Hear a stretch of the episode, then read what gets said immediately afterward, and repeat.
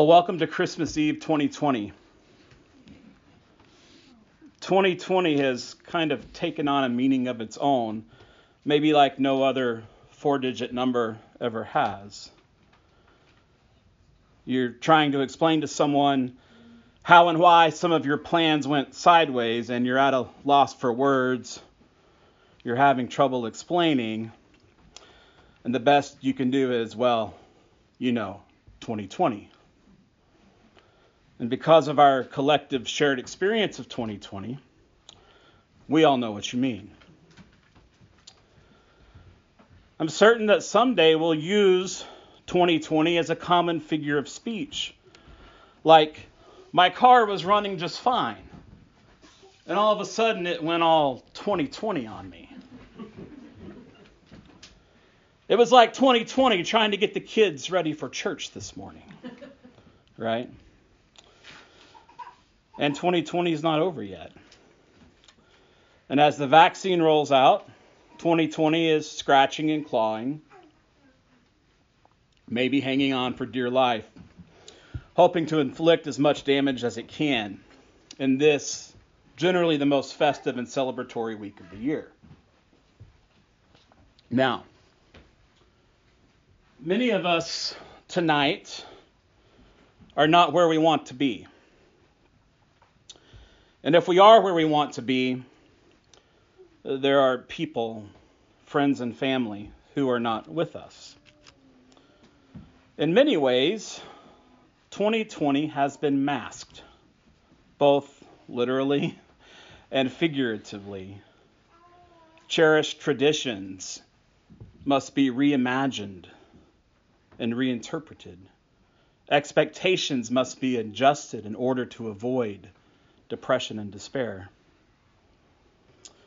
In the same way, we don't always recognize people we've known for years because they are wearing a mask. Many other experiences and challenges we've faced this year are unclear, are ambiguous. We recognize forms and shapes and shadows, and these have a familiar ring to them, but the details are lost and our experiences are connected, but at the same time dislocated. When Jesus was born, his parents and their family and their people had been experiencing a kind of 2020 of their own. But not just for a year or even two years, but maybe for like 400 years maybe even more. Their experience of God over these centuries had been masked. He was there for certain, and he was at work for sure. But the days of Moses and the Exodus, the days of Joshua and the conquest, the days of dwelling sovereignly in the land that God had promised them was a distant memory, an experience only passed down through stories and remembered in symbolic feasts and celebrations. Israel had been defeated and removed from their inheritance and exiled to foreign lands. Their temple, where God lived, that place where heaven met earth had been destroyed, as had Jerusalem herself. But many Jews did return. The walls were rebuilt, and eventually the temple restored, but they were in occupied territory.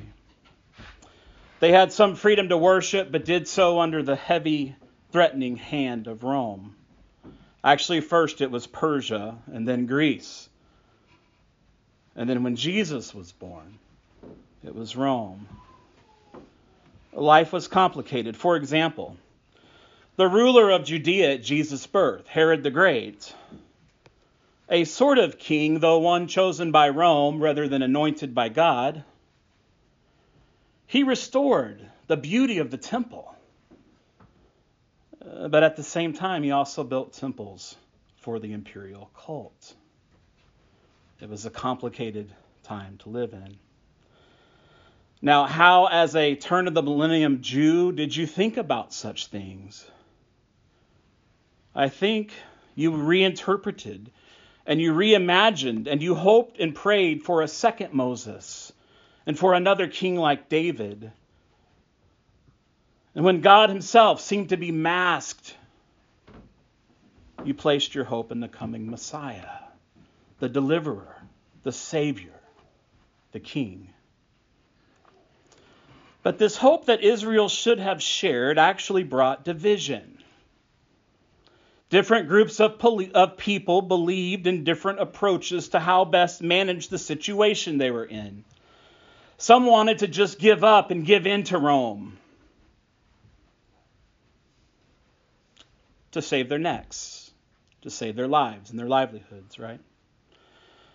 Others wanted to separate completely, kind of circle the wagons and worried just about themselves and their own purity until the Messiah came. Still others believed that violence, the way of the sword, was the way to force the unmasking of their experience. Do any of those things sound familiar today? This division, this exile and oppression, these centuries of 2020s, is where we find Jesus in the manger wrapped in swaddling clothes. Think about him for a minute.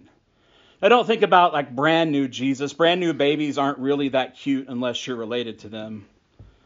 They need a few days of fresh air and so their color kind of stabilizes and you know they become much more photogenic a few days later.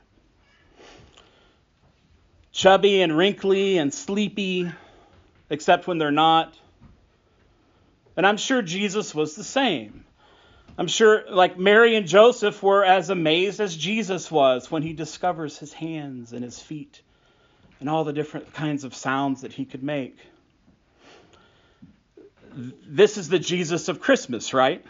This is the politically correct, kind of non offensive object of religious devotion for millions upon millions through the centuries.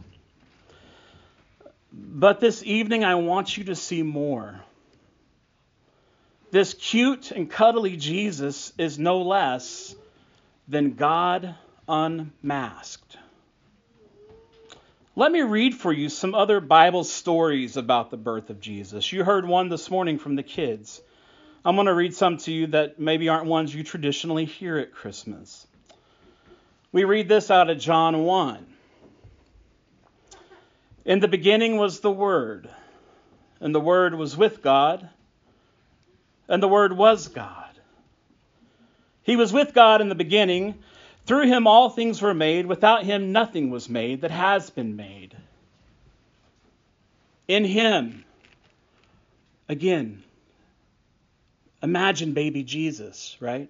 In him was life, and that life was the light of all mankind.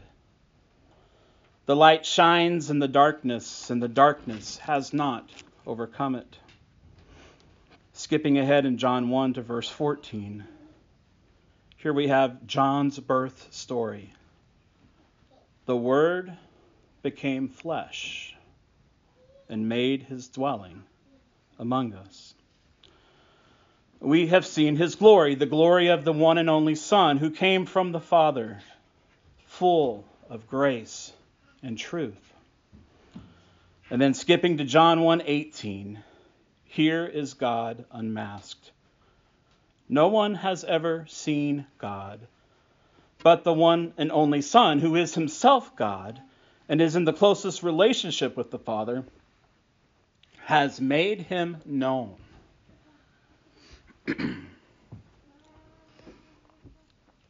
To see Jesus is to see the Father. To know Jesus is to know the Father.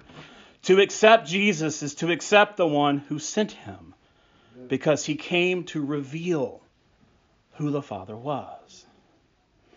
Jesus came to make the Father known. How about Hebrews 1 3? The Son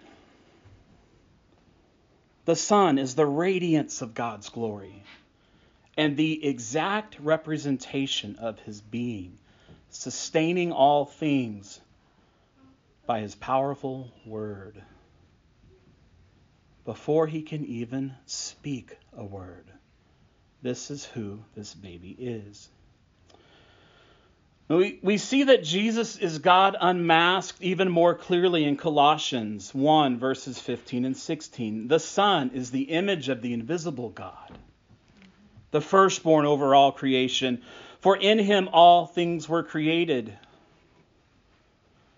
This tiny little creator, right? Things in heaven and on earth, visible and invisible, whether thrones or rulers or authorities all things have been created through him and for him.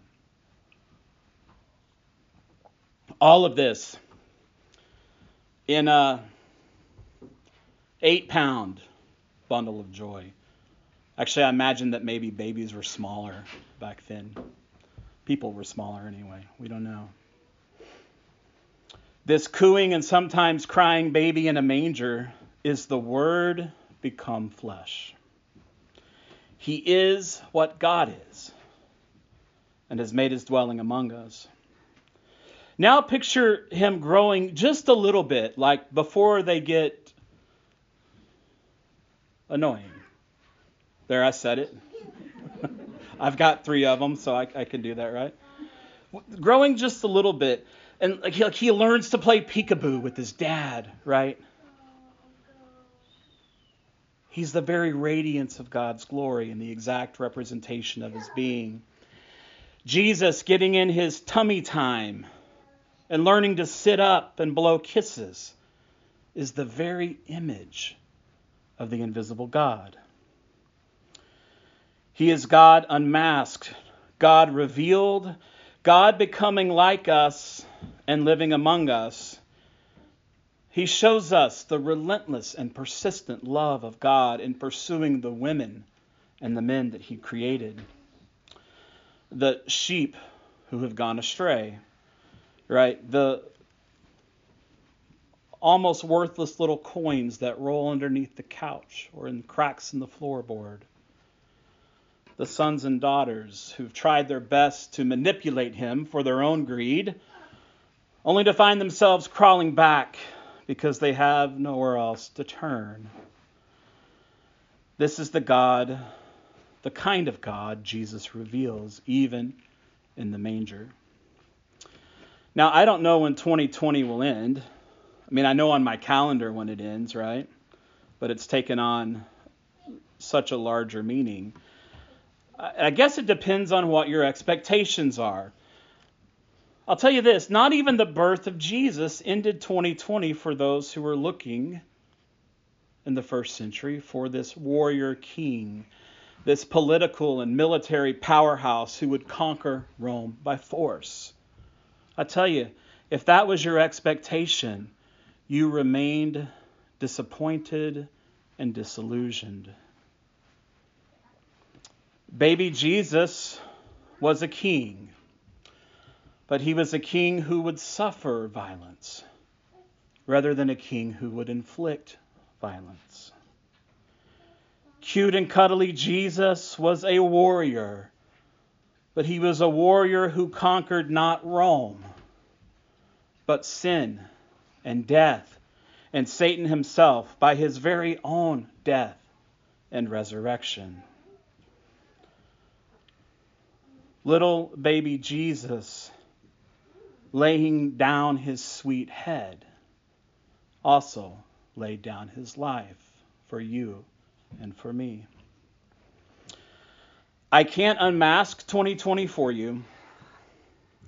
I can't take away the darkness and uncertainty of its shadows and restore the nostalgic details that we might long for, especially in this Christmas season. What I can do is point you to a God a God unmasked in Jesus. The exact representation of God's being, the radiance of his glory. As the Creed says, very God of a very God, who has taken on flesh and made his dwelling among us. So look at baby Jesus in the manger. But never forget that he is God unmasked, God revealed to us, ultimately in the suffering of his Son, so that we might be saved. Would you pray with me? Father, it's wonderful that at this time of year, uh, so many people, even if just for, for uh, an evening service or just for a, a few fleeting moments, turn their minds towards your Son. Lord, it's my prayer that in this Jesus, the one that we put on our mantles at homes and uh, in the nativity scenes in our churches, and that we might find in so many places this time of year, that we would remember that this little baby had a purpose to reveal who you are to us, that we might know you, that we might turn to you and be saved. Father, thank you for that great gift of grace, especially in this time of year when so many are, are struggling. Like there's so much uh, to be joyful about. At the same time, it's also one of the hardest times of, of year, especially this year. We pray for your grace. We thank you for your relentless and your persistent love. Uh, we, we thank you for the, the celebrations that go on in heaven when even one lost sheep is found.